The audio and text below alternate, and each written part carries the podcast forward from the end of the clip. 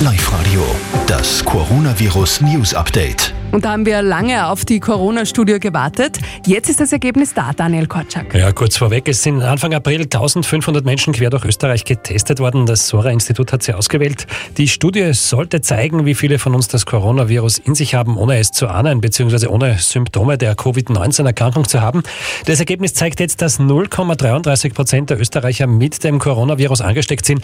Das sind umgerechnet auf die Bevölkerung etwa 28.500 Menschen. Das sind nicht sehr viele, heißt aber auch, wenn diese Menschen ihre Krankheit überstanden haben, dann sind nur wenige von uns wirklich immun gegen das Virus. Vier Minuten vor halb elf. Und jetzt kommt der Oberösterreich-Verkehr.